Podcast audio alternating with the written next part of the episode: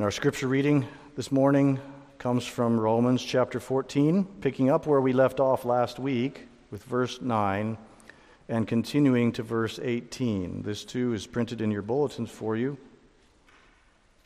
or follow along in your own copy of God's Word. Romans 14,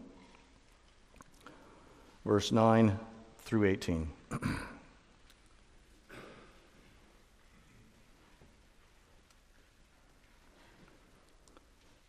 Hear now the word of God. For to this end Christ died and lived again, that he might be Lord both of the dead and of the living. Why do you pass judgment on your brother? Or you, why do you despise your brother? For we will all stand before the judgment seat of God. For it is written, As I live, says the Lord, every knee shall bow to me and every tongue shall confess to God. So then, each of us will give an account of himself to God. Therefore, let us not pass judgment on one another any longer, but rather decide never to put a stumbling block or hindrance in the way of a brother. I know and am persuaded in the Lord Jesus that nothing is unclean in itself but it is unclean for anyone who thinks it unclean. For if your brother is grieved by what you eat, you are no longer walking in love. By what you eat, do not destroy the one for whom Christ died. So do not let what you regard as good be spoken of as evil. For the kingdom of God is not a matter of eating and drinking, but of righteousness and peace and joy in the Holy Spirit. Whoever thus serves Christ is acceptable to God and approved by men. That's the reading of God's word. Let's ask Him to bless it to us now. Father in heaven, as we come to the Holy Scriptures now, we pray that you would instruct our hearts through the ministry of your Spirit and your word, even as the rain has been falling outside, that your word would not return to you empty, but it would succeed in the matter for which you sent it, that it would accomplish what you desire. May it work mightily in each of us, we pray. And we ask these things in Jesus' name. Amen. well, of course, we used the Nicene Creed to affirm our faith together. Um, there are many other creeds. Even in the church, we have the Apostles' Creed, and there's an Athanasian Creed. And in, uh, if, if you've ever served in the United States Army, you know that there is a soldier's creed. And every soldier learns it. And there are a few brief statements out of the soldier's creed that have come to be known as the warrior ethos. The warrior ethos. And maybe some of you are saying, ethos. What's an ethos? An ethos, one kind of brief definition of an ethos or an ethos. Maybe you're accustomed to saying it ethos. I say ethos. Um, it's a characteristic spirit of a community as manifested in its beliefs and aspirations. A characteristic spirit of a community, for instance, the church or the U.S. Army. And so within that soldier's creed, the warrior ethos goes like this the soldier's creed, warrior ethos. I will always place the mission first. I will never accept defeat. I will never quit. I will never leave a fallen comrade. That's the warrior ethos. Now, last week, as we were looking at the previous verses in Romans 14, we learned that we are not our own. We learned that we serve a king whose kingdom is within us. And we'll see that to a greater extent today. as the Church of Jesus Christ, we are a part of the kingdom of God, and there is a kingdom ethos as well. And I don't claim that this passage that we're looking at this morning is the sum and substance of it, but there is a kingdom ethos that we ought to seek to cultivate, and according to which we ought to seek to live. Because we're not our own, we are His. And part of the kingdom ethos of the kingdom of God is that the law of Christ's kingdom is that his people love one another. As we sing in that one of those Christmas songs we hear every year, his law is love. The law of Christ's kingdom is that his people love one another. You see a outline in your bulletin shows the three points we'll be considering this morning. The first is that Jesus Christ is the Lord and judge of all. Secondly, you and I are called to love one another. And then finally, God's kingdom is spiritual. It is a spiritual kingdom. First of all, Jesus Christ is Lord and Judge of all. The passage begins by saying, For to this end Christ died and lived again. And in a certain sense, it's reflecting back on the preceding verses where we learned that we are His while we live, and we are His when we die. We belong to the Lord, living or dying. And Christ has made that so through his atoning death. He purchased us, the scriptures say, with his precious blood, and now we are his. He purchased us through his victorious resurrection. Death no longer has sway or power over him, and it no longer has power over us either if we are in him. So, through Christ's death, through his resurrection, he ransomed us. He bought us and became our Lord. Now, you might be thinking, hey, wait a minute. I thought he was Lord of Lords and King of Kings. I thought he was already our Lord. Well, yes, he always has been. Even the passage that we opened our service with from Psalm 90 From everlasting to everlasting, he is God. And that includes, we have a triune God, Father, Son, and Holy Spirit. And in that sense, and in that divine sense, Jesus has always been Lord. He never became Lord. He has had a sort of lordship over his creation simply because he created it. And that's true. But he takes on a new and special lordship having accomplished redemption. And I think it has to do, this is just an aside, but I think it has to do with his human nature. Because when he took flesh, what was he Lord over? Well, in the flesh, nothing really, was he? He was the son of a poor carpenter. He was an itinerant rabbi in his adulthood and his ministry on earth. But after he rose again, after he died, shedding his blood for the sins of his people, and then rose victoriously from the grave, then he came to his disciples and he proclaimed this All authority in heaven and on earth has been given to me. And that's a statement that, in some sense, he was not able to make prior to his resurrection. But through his death and through his resurrection, he became our Lord. He's the ascended Christ. We, we professed it together today. We affirmed it. He ascended into heaven. He is seated at the right hand of God the Father. And you remember in Psalm 110, verse 1, where we have, we, we get to listen in on the Father speaking to the Son, and he says, Sit at my right hand until I make your enemies a footstool for your feet.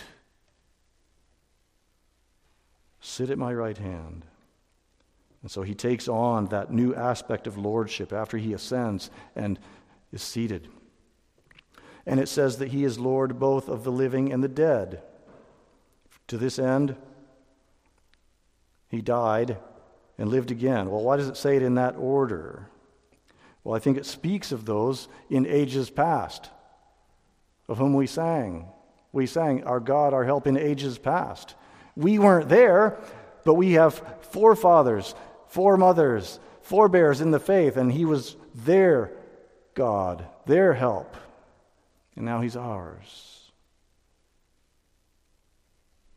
So he's Lord of the dead in that sense. He's Lord of Adam. He's Lord of Noah. He's Lord of Abraham. He's Lord of David.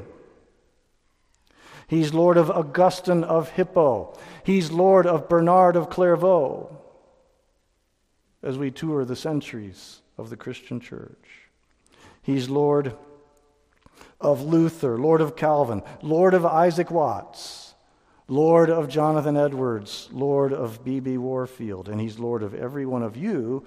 All those people whose names I just mentioned have died. Their lives here in this present age have terminated. Their souls are made perfect in glory, and they behold their Savior. But they all died, you see. You are living, and Jesus Christ is Lord of both, the dead and the living.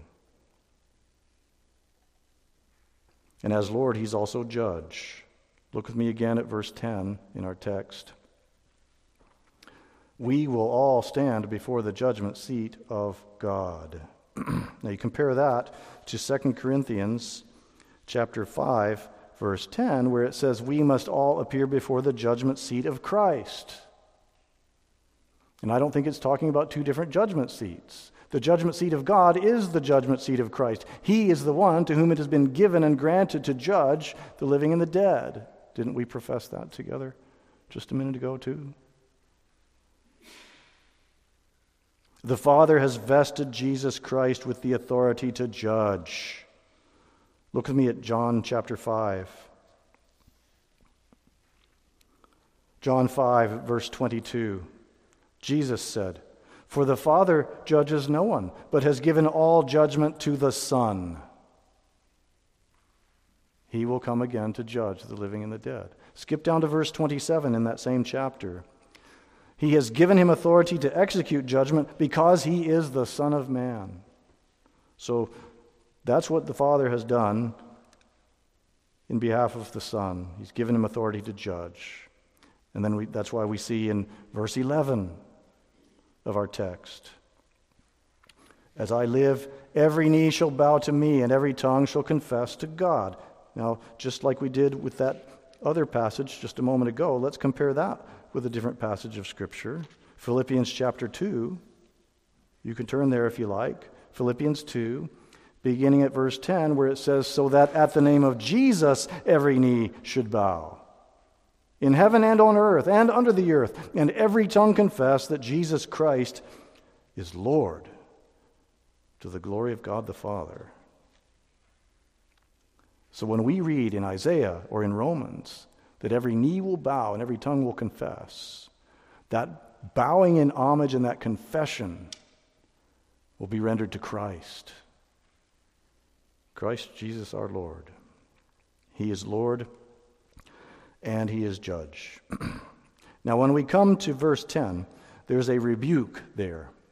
So, once again, Paul, under the inspiration of the Spirit, he's addressing quarreling members of a congregation. If you got people who are judging one another, and you've got people who are despising each other, and almost like I, I tend to picture a, a referee, maybe on a soccer pitch or on a f- football field, and two players are tangled up in some kind of scuffle, and the ref gets in there and gets between them. And then he starts to address these players. That's sort of what Paul's doing here. He's got a, he's got a brother here whose conscience is strong and he feels that he can eat meat. And then he's got a brother over here whose scruples are more severe and he doesn't feel like he can eat meat. And they're bickering. And so he's saying to the one, Why are you passing judgment on your brother? And you, why do you despise your brother? So if we carry forward the, the soccer analogy, he gets a yellow card and he gets a yellow card, right?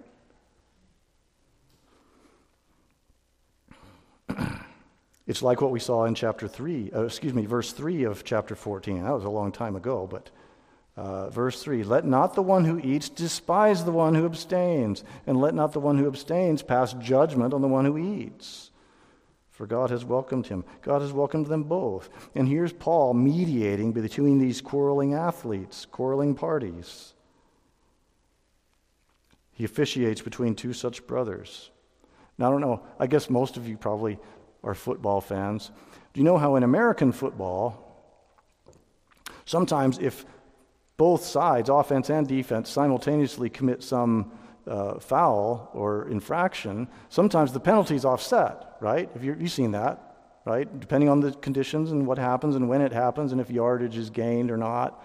Uh, the ref will come out and say, you know, such and such on this player, such and such on this player, uh, penalties offset, replay the down. The thing is, when we, by our uh, judgment of one another or by despising one another, uh, incur penalties, the penalties in, in God's kingdom never offset. They never offset, they always compound. And part of the reason for that is because we're not on opposite teams, you see. We are on the same team. I don't know if you've ever, I guess this mostly happens in, in practices, not so much in games, but have you ever been at a game where members of the same team started scuffling or arguing together on the field? And, and if, you if that's your team, you're thinking, guys, don't start this. Come on, you're one team, you're the same team. And that's what the Holy Spirit is saying to Christ's church. You're on the same team. Don't despise your brother. Don't judge your brother. We're told here that we will all give an account of ourselves to God. Let me emphasize that. We will all give an account of ourselves to God. You won't give an account for your brother. You will give an account for you.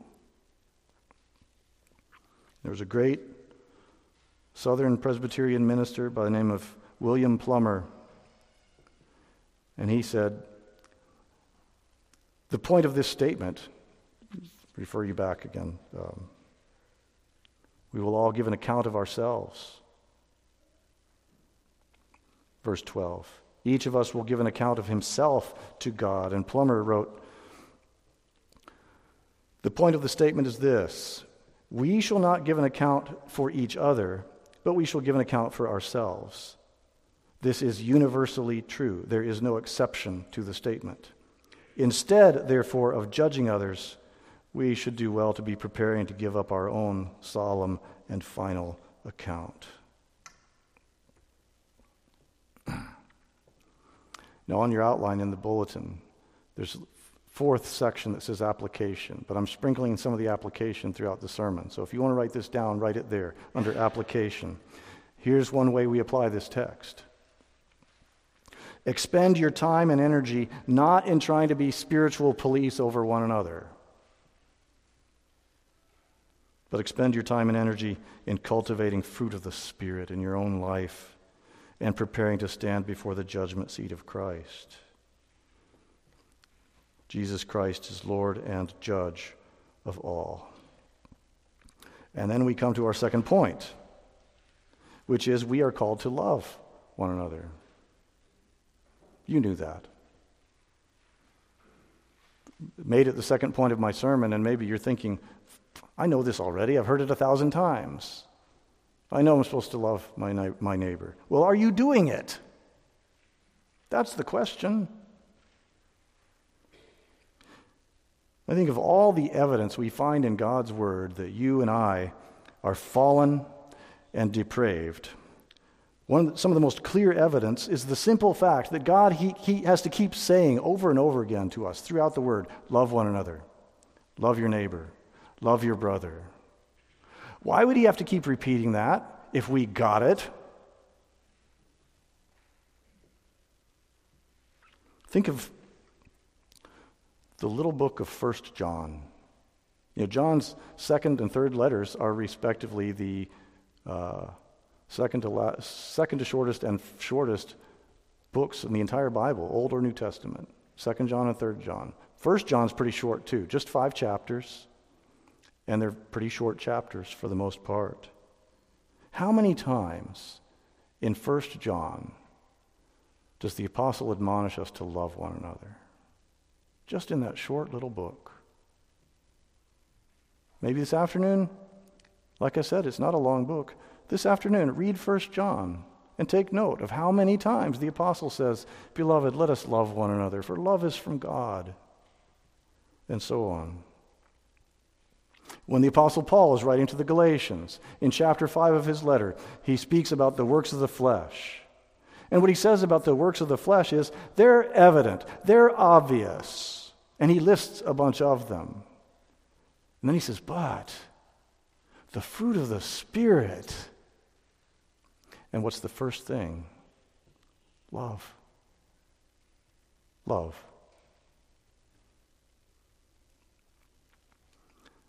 A Pharisee came to Jesus to test him. He says, Teacher, which commandment is the greatest? he didn't ask, Give me the number one and number two. But Jesus gave him the second, even though he didn't ask for it. The greatest commandment, of course, is to love God. He says, And a second is like unto it love your neighbor as yourself. And you know, we could go cover to cover in God's Word, from Genesis to Revelation, and anywhere you find any moral requirement placed upon us regarding how we treat each other, the sum of everything, it all comes down to love. And so we have an example of how we're to love one another in our text today. Look with me again at verse 13. Therefore, let us not pass judgment on one another any longer, but rather decide never to put a stumbling block or hindrance in the way of a brother. Notice he says, Let us not pass judgment, but rather let us decide. Now, the word in your ESV Bible that's translated decide there is actually a different form of the same word for past judgment. It's based on the, the Greek word krino, which means to judge. And where we read decide in our English Bibles, it's just a different form of that word judge. And the way it's, it's, it's an example of how even the scripture writers sometimes would, would craft words to get a point across. But like the, the King James Version, if, you if you have one, or if you happen to be looking at one now, it renders it a little bit more literally because it says, but judge this rather, where ours says, but decide. Let us not pass judgment, but judge this, using that same Greek word, or translating it more literally. But what it means is decide. And that's why some of the uh, newer translations clarify it in that way. Decide on this. Let us not pass judgment on one another any longer, but instead use your powers of judgment to make this determination I'm determined to love my brother. I'm determined not to put a stumbling block or a hindrance in his way. That's a strict matter of practice that we ought to adhere to. Look at the way it's stated. Rather, decide never to put a stumbling block or hindrance in the way of a brother. Did you notice in that warrior ethos? Four phrases. The first one has the word always, and the other three have the word never. I will never quit. I will never leave a fallen comrade. Part of the Christian ethos is I will never put a stumbling block or hindrance in the way of a brother.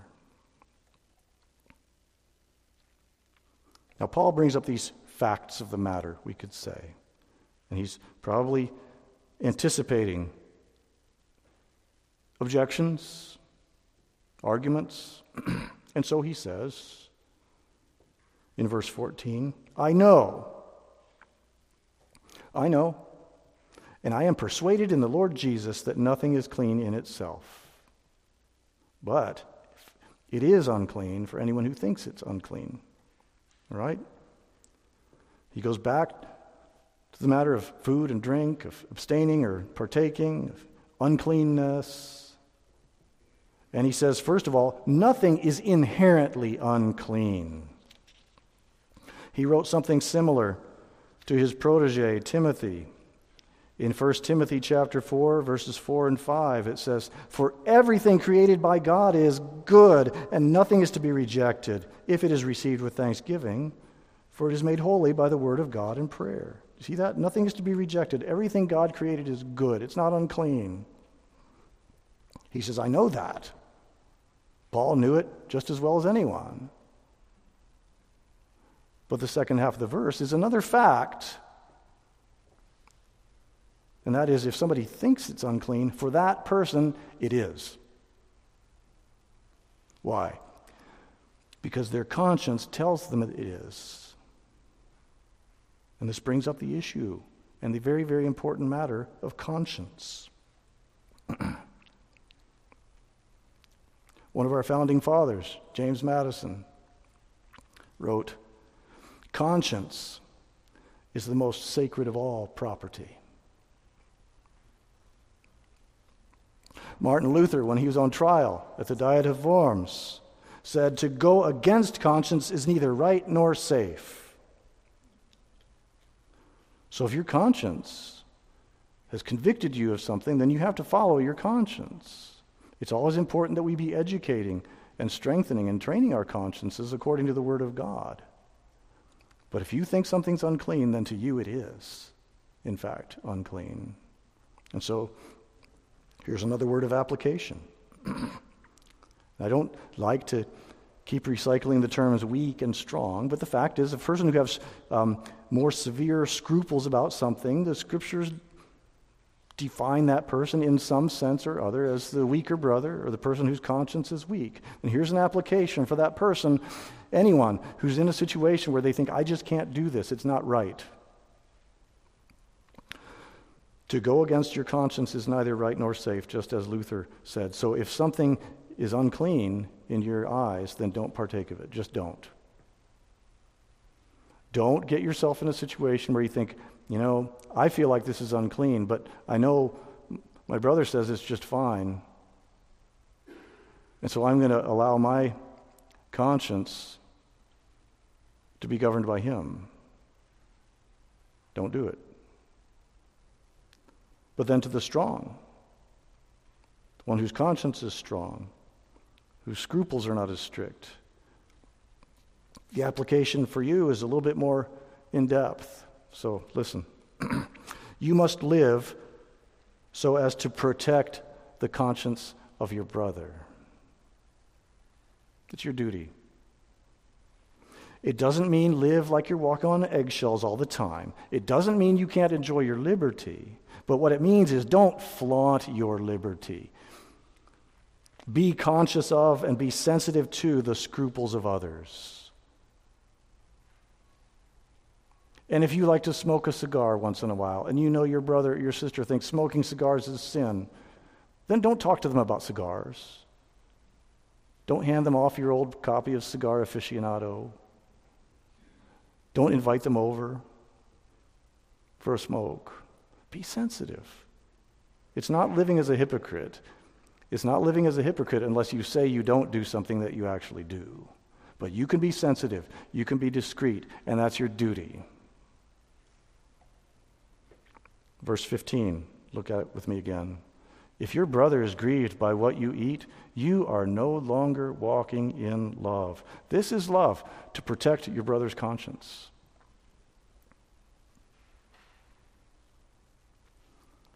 Now look at the end of verse 15. By what you eat, do not destroy the one for whom Christ died. I wondered if that uh, struck any of you as a little bit uh, puzzling. Maybe it raised a question in your mind. Maybe you're thinking, is it possible for my actions to sabotage another person's salvation? Is that what this is saying? Destroy my brother, destroy the one for whom Christ died?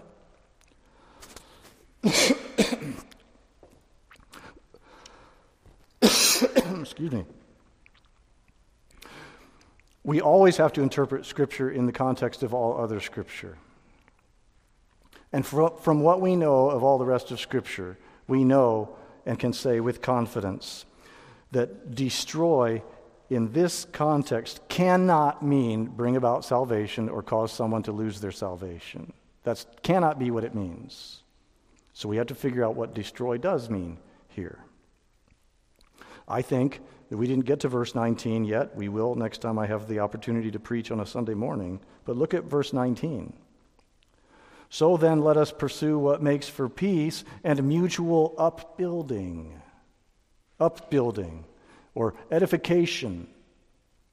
Understand destroy in verse 15 in the context of upbuilding in verse 19. You cannot save anyone by anything you do. There is one Savior. His name is the Lord Jesus Christ. There is salvation in no one else. You can share the gospel with people. You can urge them to come to Christ, but you can't do the work. You can't save anyone, but you can edify them. You can, using your gifts, build them up. You can encourage them. And in the same way, you can't unsave anyone. But you can tear down. You can discourage. You can be a hindrance. Brothers and sisters, we're called to love one another. And as the text says, if your brother is grieved by what you eat, you are no longer walking in love. But then finally, in verses 16 through 18 in particular, we see that God's kingdom is spiritual. The Lord Jesus Christ spoke extensively about the kingdom of God. Sometimes he used the alternate term, the kingdom of heaven. But he spoke a great deal about God's kingdom. Many of his parables we call the kingdom parables because they are used by Jesus to make to explain principles of the kingdom and to teach things about the kingdom of heaven or the kingdom of God. Two of the essential traits of the kingdom of God, the kingdom of heaven, are that the kingdom is present, it's here, it's among us. And number two, it is invisible. It's present in the sense that John the Baptist preached it and Jesus preached it. They preached, repent because the kingdom of heaven is what? At hand. It's here. Jesus told some of his hearers, The kingdom of heaven has come upon you. In Luke 17, starting in verse 20, being asked by the Pharisees when the kingdom of God would come, he answered them, The kingdom of God is not coming in ways that can be observed. Nor will they say, Look, here it is, or there. For behold, the kingdom of God is in the midst of you. Or we could translate that, it is within you. And some versions render it that way. That's the nature of the kingdom of God. It's invisible. It's present, but it's invisible because it's internal, it's spiritual. So when Jesus was being tried by Pontius Pilate, and the accusation, the worst they could come up with against Jesus was, He said he's the king of the Jews. So Pilate says, So you're a king? And Jesus told Pilate, My kingdom isn't of this world. You can't see it. In fact, Jesus in John chapter 3, verse 3 said, Truly, truly, I say to you, unless one is born again, he cannot see the kingdom of God. We see it. And in a sense, we see it even with our physical eyes. If you just look around the room, here's the kingdom. Here's an expression of the kingdom. But in its essence, it's invisible and it's spiritual. And because it's spiritual, eating and drinking aren't essential to the kingdom of God. That's what he says. The physical things, the earthly things. We who are citizens in Christ's kingdom, in God's kingdom, in the kingdom of heaven now, already, we partake of physical things. We live here in a corporal, physical existence. But the kingdom is not physical. It's not a matter of eating and drinking, the text says. It's a matter of righteousness. It's a matter of peace. It's a matter of joy in the Holy Spirit. These are inward graces, these are spiritual graces. They don't pertain to your mouth, they don't pertain to your stomach, they pertain to your soul.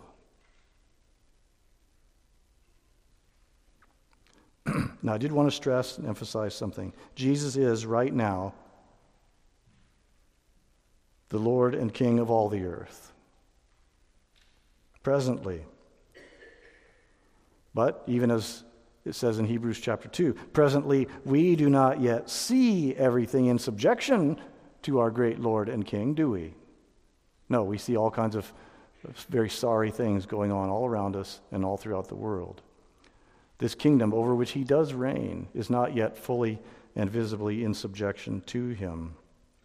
But at the end of the age, when this passing world is done, in the words of that hymn, all evil will be subdued, all of Christ's enemies will be destroyed. And then, in the new heavens and the new earth, his kingdom will be fully revealed, it will be fully visible. And all of us will be fully and joyfully subject to Christ, as will everything in the new heavens and the new earth. And until then, we have to walk by faith, not by sight.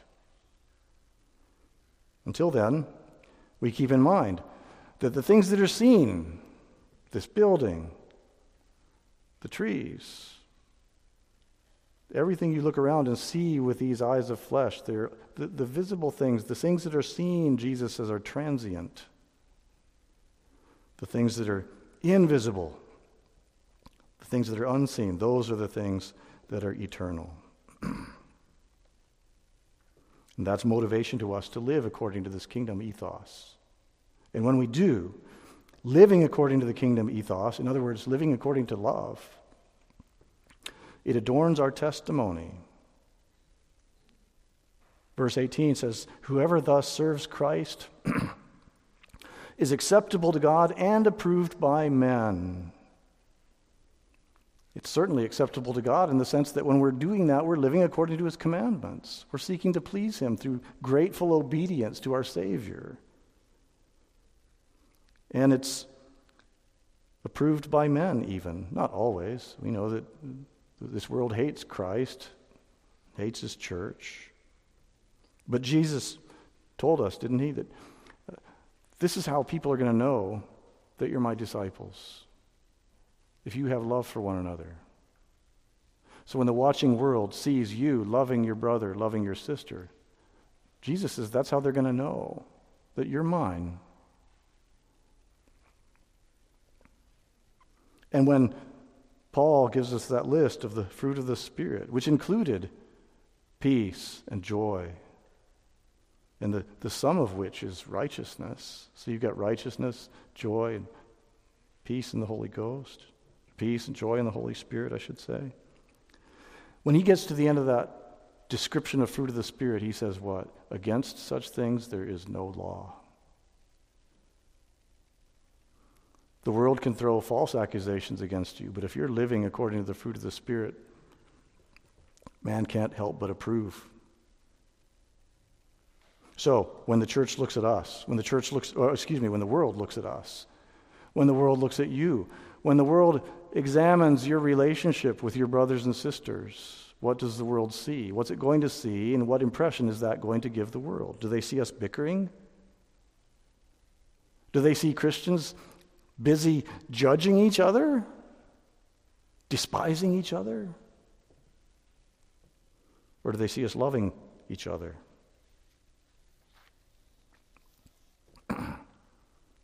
There is a characteristic spirit, spirit of faith in our community, in our faith community.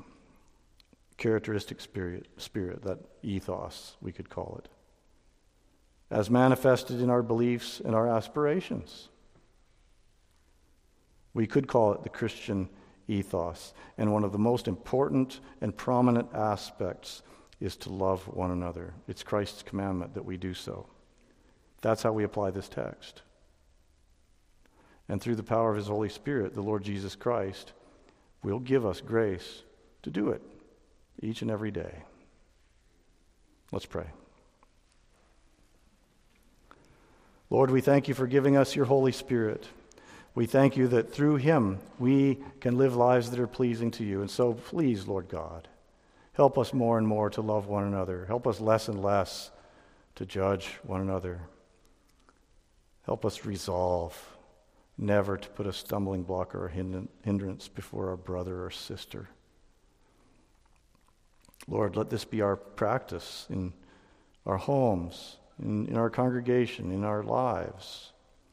Give us grace unto these things, and may it all bring glory to the glorious name of our Savior Jesus Christ. For in his name,